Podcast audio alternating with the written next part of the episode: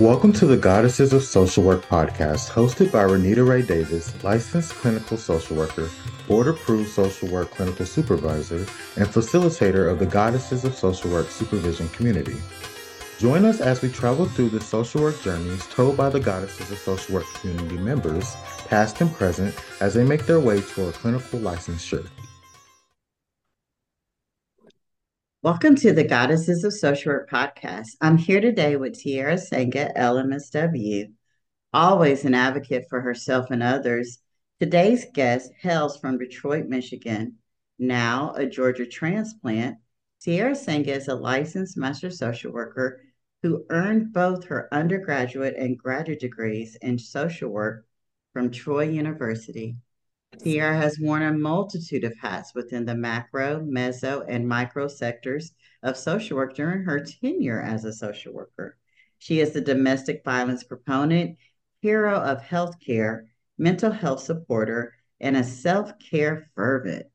Tiarra's social work career is just warming up as she prepares for what the universe has in store for her next. Tiarra and her husband, Stephen, co-own Color Us Green, a plant nursery located in Columbus, Georgia.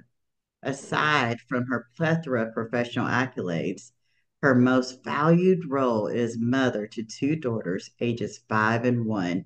Welcome, Tiarra. Glad to have you on the show today. Thank you. Glad to be here. Tiarra, as a plant mama myself, how did you and your husband come to start a plant nursery, and what have been the benefits of getting into the plant lifestyle? Well, actually, he is the plant guru. Um, he can find a plant. He can tell you everything about it from top to bottom. Um, even when we're traveling, he'll see a shrub or a tree and he'll talk about it. Um, when we initially met, he was working at a plant nursery. And he always talked about his dream of owning his own one day.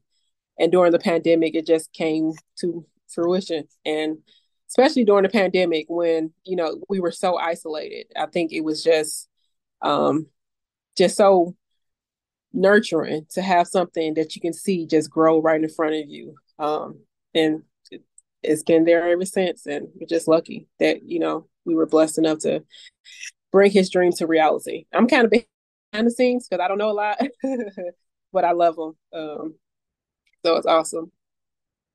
Do you get to hang out with the plants? Oh yeah, I get to hang out, but he'll tell me like if he just makes sure I don't overwater them. Yeah. Yes, that's always an issue. I think I might have did that to one of my plants. I was looking at it this morning. Yeah. What have been, I, I know I heard you say, especially during the pandemic, it's been, it was really good to see something growing right in front of you. Like mm-hmm. Now it's almost four years post twenty twenty. What have been some of the uh, benefits you feel like you've gotten for uh, seeing your husband's dream come true? Um, just watching, you know, him just to see his um, tenacity, just not giving up, you know, it, although some, you know, most days and some days can look better than others. He just still has his mind on the prize. He knows that, you know, this, he's in it for the long run. This is not just overnight success. And he's just, he's, he's so, I think that's why I fell in love with him, but it's just, just who he is. He he doesn't give up easily. He's not going to take, he doesn't care. You can't push him down. So it, it's just awesome to watch and to see the kids, how they love it and interact. And they're just one with nature. They love the outdoors. And um, it's just awesome. I love that. That's so, it is awesome. I'm wondering when you were just talking, I was thinking about as an entrepreneur myself, you know, and listening to you talk about his tenacity, his persistence, and really realizing that this thing doesn't happen overnight. Like, how has seeing those characteristics in him creating this business from the ground up, you know, how are you being inspired by that in your social work career? Oh, it, it really has inspired me. Um, I can recall in undergraduate, um, I used to hear people always say with in social work, you know, you're in it for the outcome, not the income. And I definitely learned that you can be in it for the income and the outcome, um, because just like, you know, we practice one thing that honestly you always um, preach and teach us is that you want to be um, what you preach to your clients. So you want to be that face. So you can't tell clients to want more and do more if you're not doing the same. So we can also be change agents, but still make sure that we're paid the wages that we deserve, that we are um, valued. Um, so that that showed me that just because we are in it for the outcome, that we also need to make sure that we're getting what we deserve in all the ways. And that's not always financially. Um, it's balance. It's the peace. Um, it, yeah, my family is important to me, so I need the work-life balance that comes with this job that some people aren't, you know, given in certain spaces. So it just depends on who you are and what you need. So absolutely. I um when you were talking, I was about to go to the next question, but then when you just said that about it's not just always about the income, which is awesome. And I love that you know that we can have pretty uh nice incomes doing this work as well, but also the balance and the mm-hmm. phrase social work soft life. I think I saw it on yes. LinkedIn recently. Yeah. Yes. Talk to me, what, what does that mean to you? Just on Sunday nights, I'm not stressed out about Monday morning. That is so important, where you just not like, oh my God, you know, where it's actually where, you know, the cases aren't just like swimming in your mind, where you're having nightmares about cases, because we do see things and hear things and the stories and the things that we experience, you know, compassion fatigue, the things that we carry. You know, our jobs are um, definitely, you know, are important, and we, we experience a lot with people, but just having where we can be compassionate, but also be compassionate for ourselves, you know, where it is soft, where we're not just so burnt out, where we're just like, oh, we're trying to get out the field in two or three years because we, we've done it all. Like we, so that soft life where you have that balance, and I'm thankful that I'm experiencing that right now. Yes, I love that. Yeah. Go on to our next question now, which is the real reason I asked you to come onto the onto the Goddesses of Social Work podcast. Tell me a little bit about your social work journey. We already kind of, you started a little, and I was like, oh, I'm getting too too far away from uh, what we want to do. But tell me a little bit about your social work journey. How did you get here? Where do you want to go? What are your plans, Tiarra? Um, my social work journey, um, it started, I graduated in two thousand fifteen with my undergraduate. I did the advanced placement. So I graduated in one year with my master's, both from Troy. Um, it was not supposed to go like that. I initially never, you know, growing up in Detroit, we never really heard of social workers. Um, mm-hmm. The only social worker I knew was if you miss too many days of school, they'll call a social worker. Um, So I initially, I was going to school to be a R N.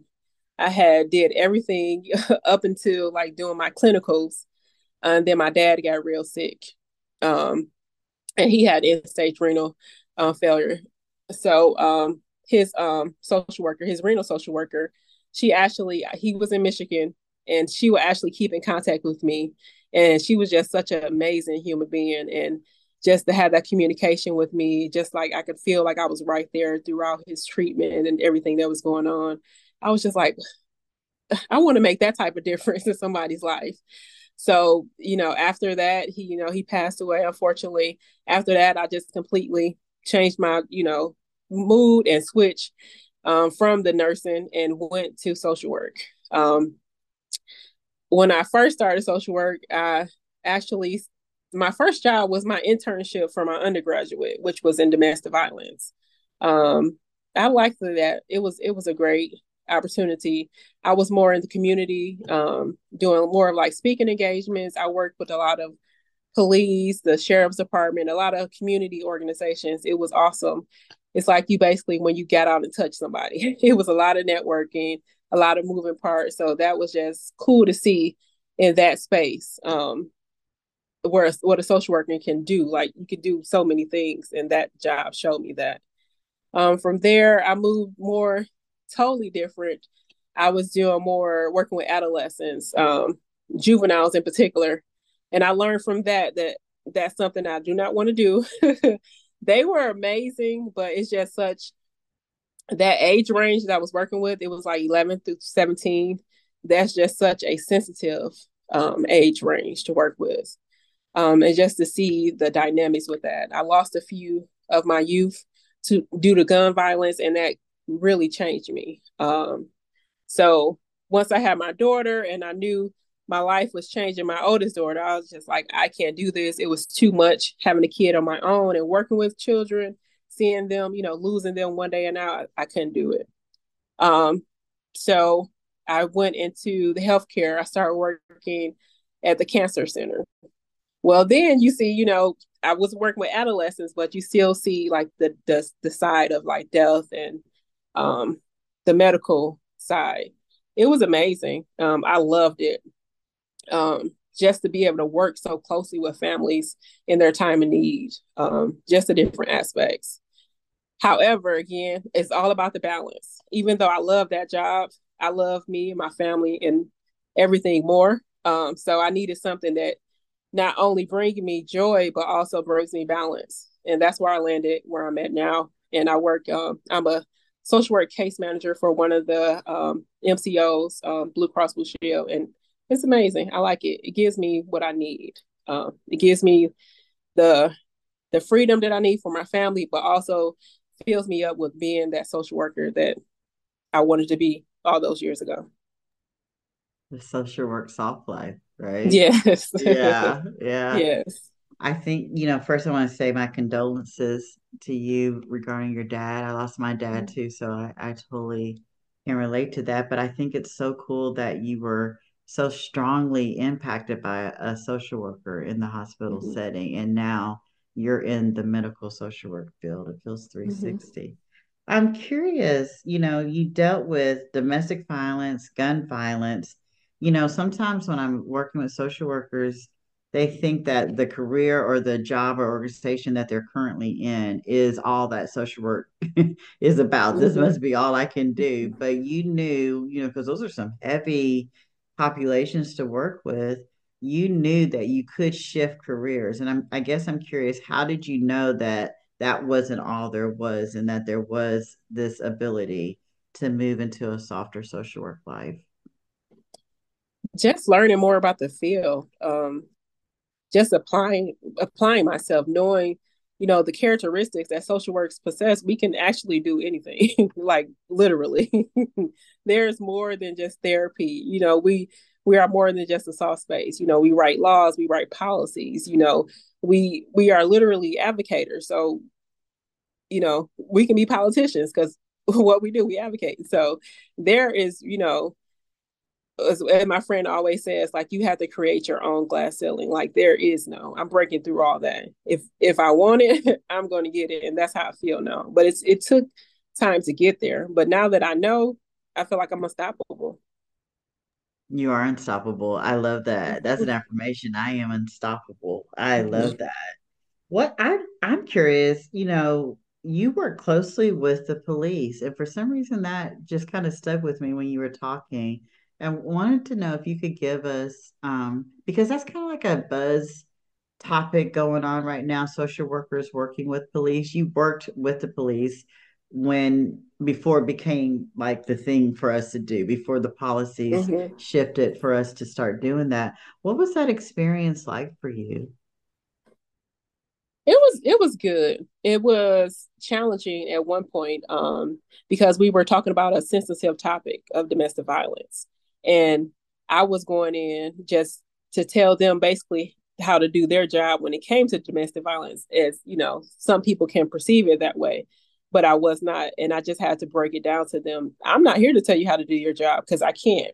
I'm just here to provide you tools so we can work together to um, decrease um, the amount of calls that we don't receive, you know, because people may be afraid to call, you know, on a domestic violence call, because we get a lot of people say, I don't want to call the police because they're not going to do anything. Or I called the police and they arrested me and I'm the victim. So we had to have those hard conversations and talk about that. And it was very eye-opening. So it, it was just the way that I brought it to the table. Like, I'm not here to train you. I can't train you how to be an officer. I don't know anything about that, but I'm here to work with you. Um, we're here to work together so we can help others. And and that's how it was. And once we learned that we're here for, you know, the same reason, to help and protect and support, just like, you know, that's your main thing. That's what I'm here for, to protect and serve. Um, and that's what we all have a duty to do. And I think uh, that was a great answer, but I, I I think that part of some resistance maybe on the, you know, professional side for social workers working with police is exactly mm-hmm. the same reason your clients weren't calling the police, because they they felt like they wouldn't be receptive. You know, social workers yes. were often uh, accused of wearing our hearts on our sleeve, and some mm-hmm. of us do, right? And I and I think that's beautiful, but uh, that is not often received well in those particular spaces. And so I mm-hmm. guess I'm curious, like how how were you able to get them to receive the information that you were given? How did you get them to be receptive to what you were saying?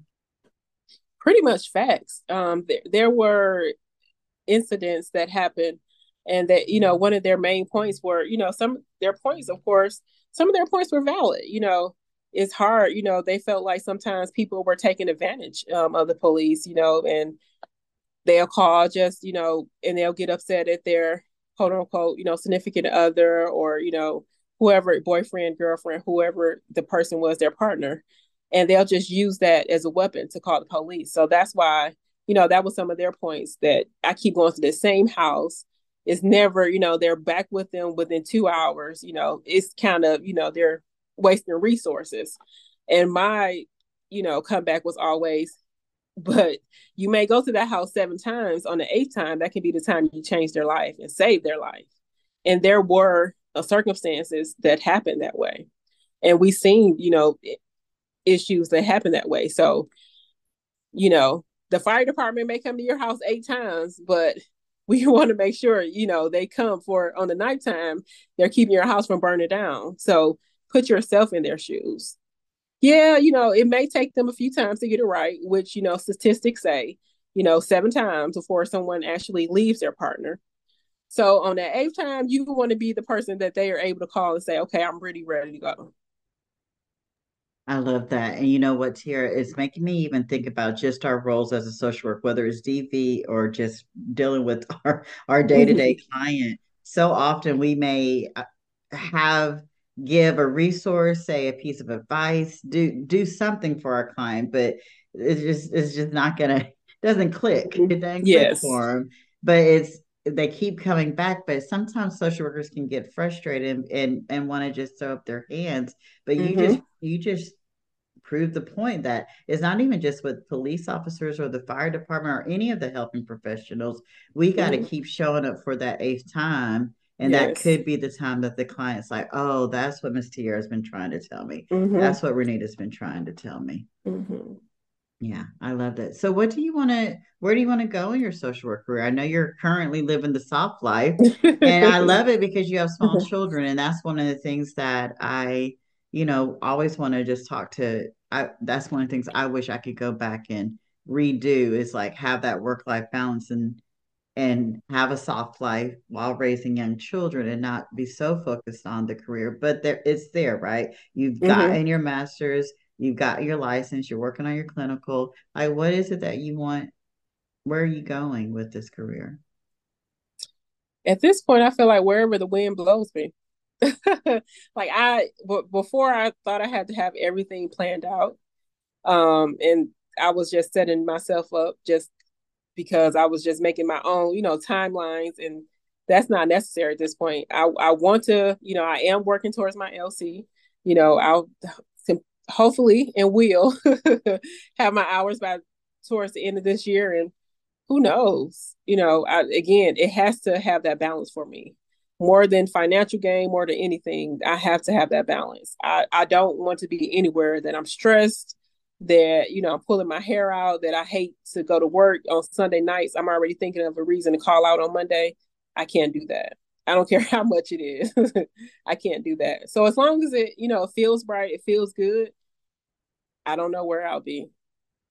I love it. Staying open. That's that's yes. perfect. But also, you know, you reminded me of something I was thinking of when you first was, was talking. I think that because it is so historically stated in the profession within our graduate and undergraduate programs that social workers won't make any money, we've just come to expect not to even ask for any money. Mm-hmm. And I think, you know, where I'm hoping to help shift is like, just because that's the way it's been done doesn't mean that has to be the way that it is. And yes. that we, it's our responsibility, those of us in the profession now, to demand the, the money that we are bringing into these agencies. When you look mm-hmm. at the reimbursement rates that the insurance companies, whether it's Medicaid, Medicare, Blue Cross Blue Shield, whatever it is, mm-hmm. gets for having our credential, then how, mm-hmm. how are we getting reimbursed for that? And if we don't ask for that and stand up for ourselves, then we won't ever make any money. So we have to be the ones who do that. We have to. Mm-hmm. It's, it's, and if you don't ask, the answer will always be no. If you ask, at least you have a fifty-fifty chance of yes or no. So that's something that I'm, I'm, I definitely learned. Um, like I said, we always advocate for our clients. We have to advocate for ourselves. That's it. You can a only closed mouth really doesn't get fed. I was thinking the same thing. Katie Ray taught me that. I forget which episode Gabrielle did that, but a closed mouth does not get fed. And so going on to our next question, Tiarra, that's such a great answer. A big reason I'm doing this podcast is to promote the importance of being in community with other social workers. What social work communities do you currently belong to, or what social work communities have you created, and what have you learned about yourself from, or the profession, from participating in those communities? Um, the main social work community that I'm a part of right now is my supervision community, the Goddesses of Social Work.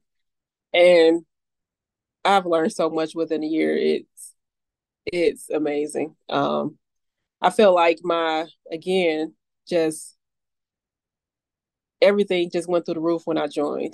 I feel like I got more motivated. I feel like I got more confidence. I feel like I got more drive just to be um, around so many talented and educated and just bad social workers. It, it's, it's just amazing. I just love it.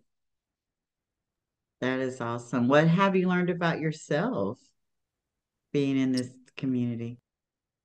I learned not to put myself in a box. That's one of the biggest things that I've learned, that you can do anything. I know one of the, I don't want to speak too much on other people, but just seeing that people can do things. Like we were talking before about um, someone who was a mother who took a traveling uh, position. Like you don't matter because you're a mom or you, you have a family, you can still do things. You know, I've seen people just, you know, quit their jobs um, and have another one lined up because we are worthy. You know, we are, it is a market for us. Before I used to be like, I can't do that. Yes, I can. So I, I I love that. I love that too. You know, after supervision ends, you know, I guess I want to, before you, before you're, you're in the middle right now, right, of this community. So were you in any social work communities before you got into the one you're currently in? And do you see the importance of being in community? And if so, how will you stay in spaces of community in the future? I was not. I always would ask certain people or, you know, come across like social workers from who I went to school with, or, you know, just try to network. I had a few friends that I kept in contact with from school, like some of my colleagues, but not just a community. You know, I would look around, I was looking for a mentor, just looking at different things, and nothing ever matched up or fit. But when I joined this community, it just it was just like a match from day one. I just felt at home. I never felt like that before. So that's how I knew this was different. It took me a while. It even took me a while to get my license.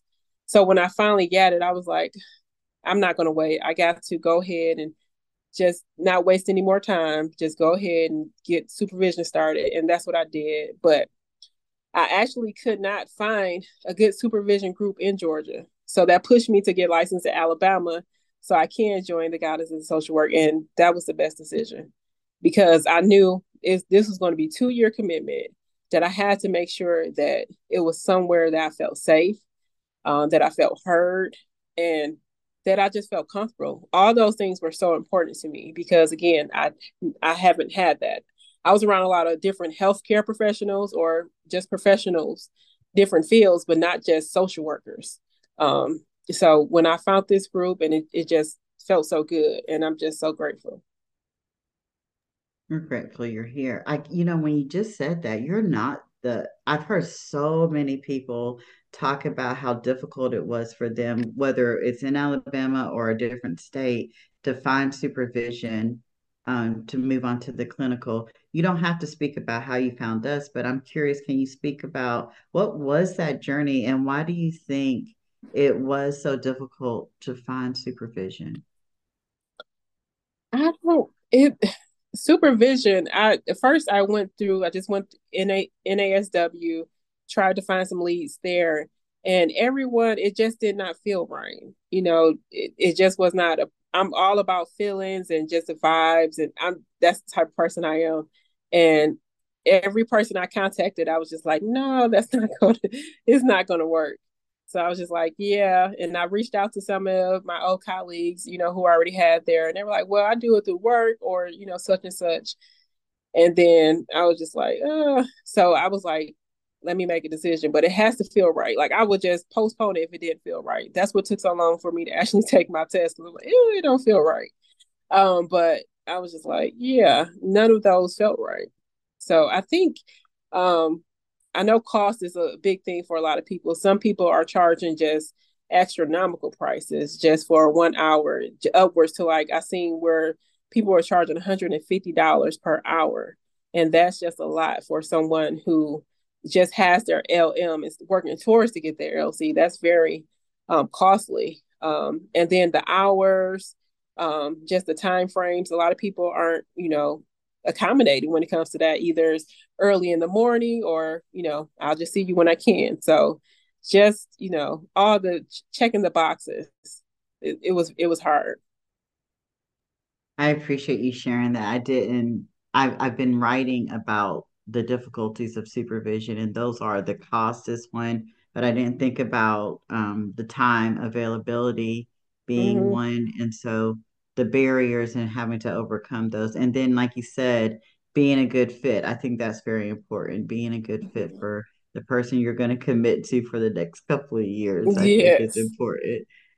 So, okay, we got you in community. We we weren't really, you were piecemealing it before you were in community. And so now that you're in it, you see the importance, you see the value that it's um, giving your social work career.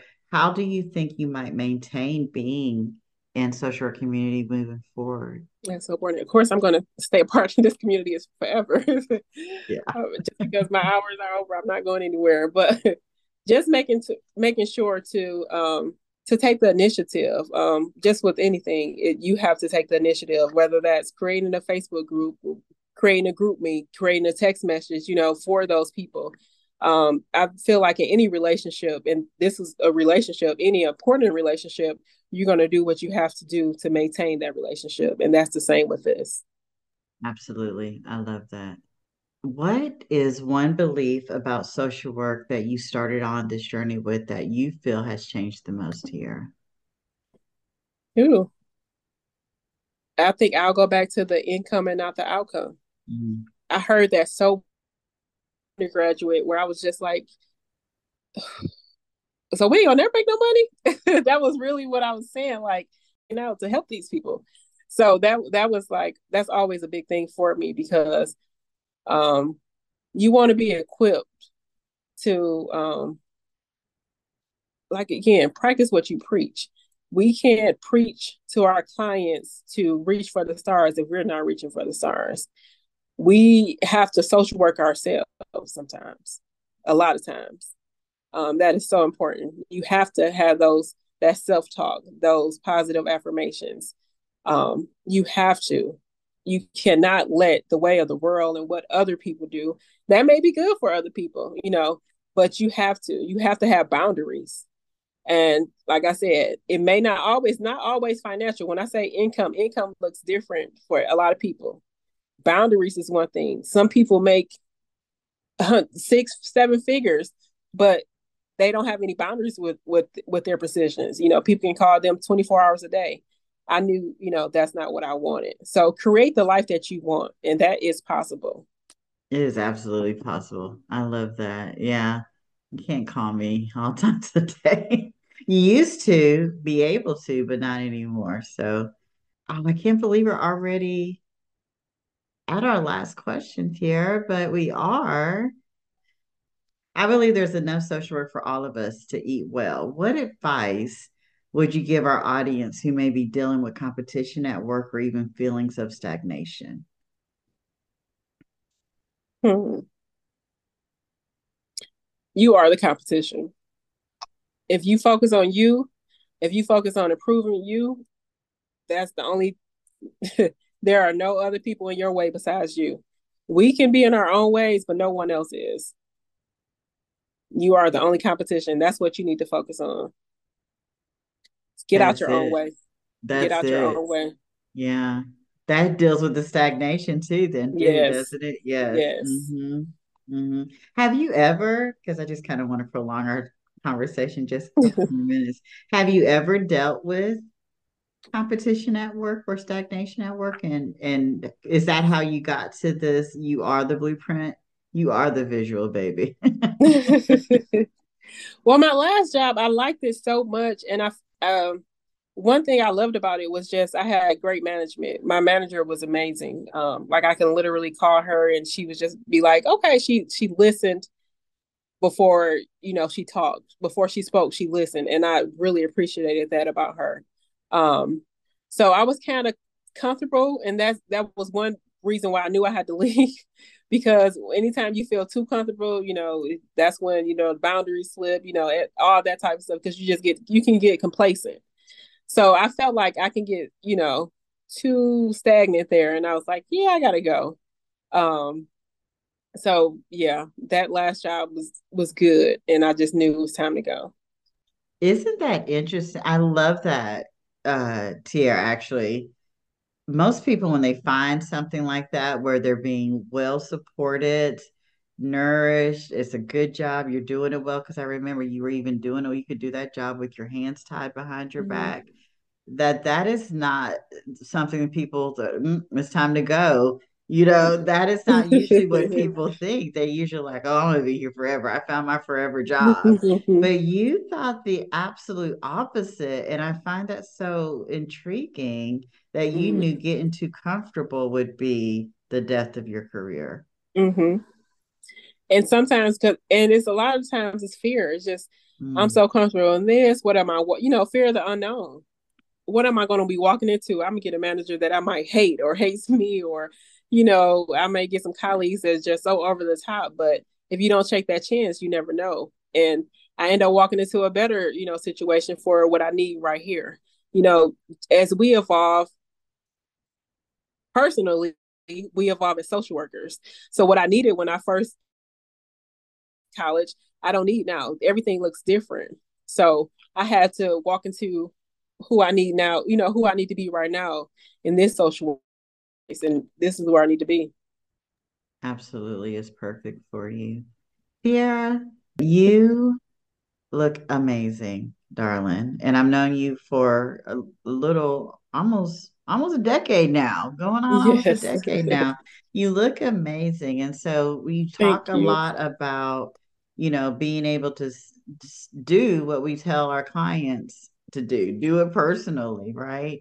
Do you want yes. to give us a little bit about your, how you came to look so amazing life? where, where, where, where did this come from? Yeah. Cause this is gorgeousness. It's, um, we preach self-care, like, you know, that's our, you know, it's part, part of our Bible. It's really a part of the social work Bible, but we, do we actually perform it? So I just made sure that I put myself on the calendar before I put anybody else. Before I put my clients, before I put my husband, before I put my kids, you got to put yourself. So that's what I've been doing. And then that's how you focus on you're the competition, you're the blueprint, yes. you're the visual, and it keeps you from being stagnant when you focus on yourself. And yes. your outward appearance is all of that. It showed it. Oh, again, you. I lo- I'm a, be- a huge Beyonce fan. So I will say you are the visual, baby. You are the visual. So good. And it's also you. good for your mental health. Working out is mm-hmm. the, it's the therapy that I need. So yeah. It really is. And, you know, that's one of the first things, you know, when we have a client who has depression or anxiety, one, one of the first things we say, well, are you exercising? I, I, I always talk about running the energy through you. How are you running the energy through you?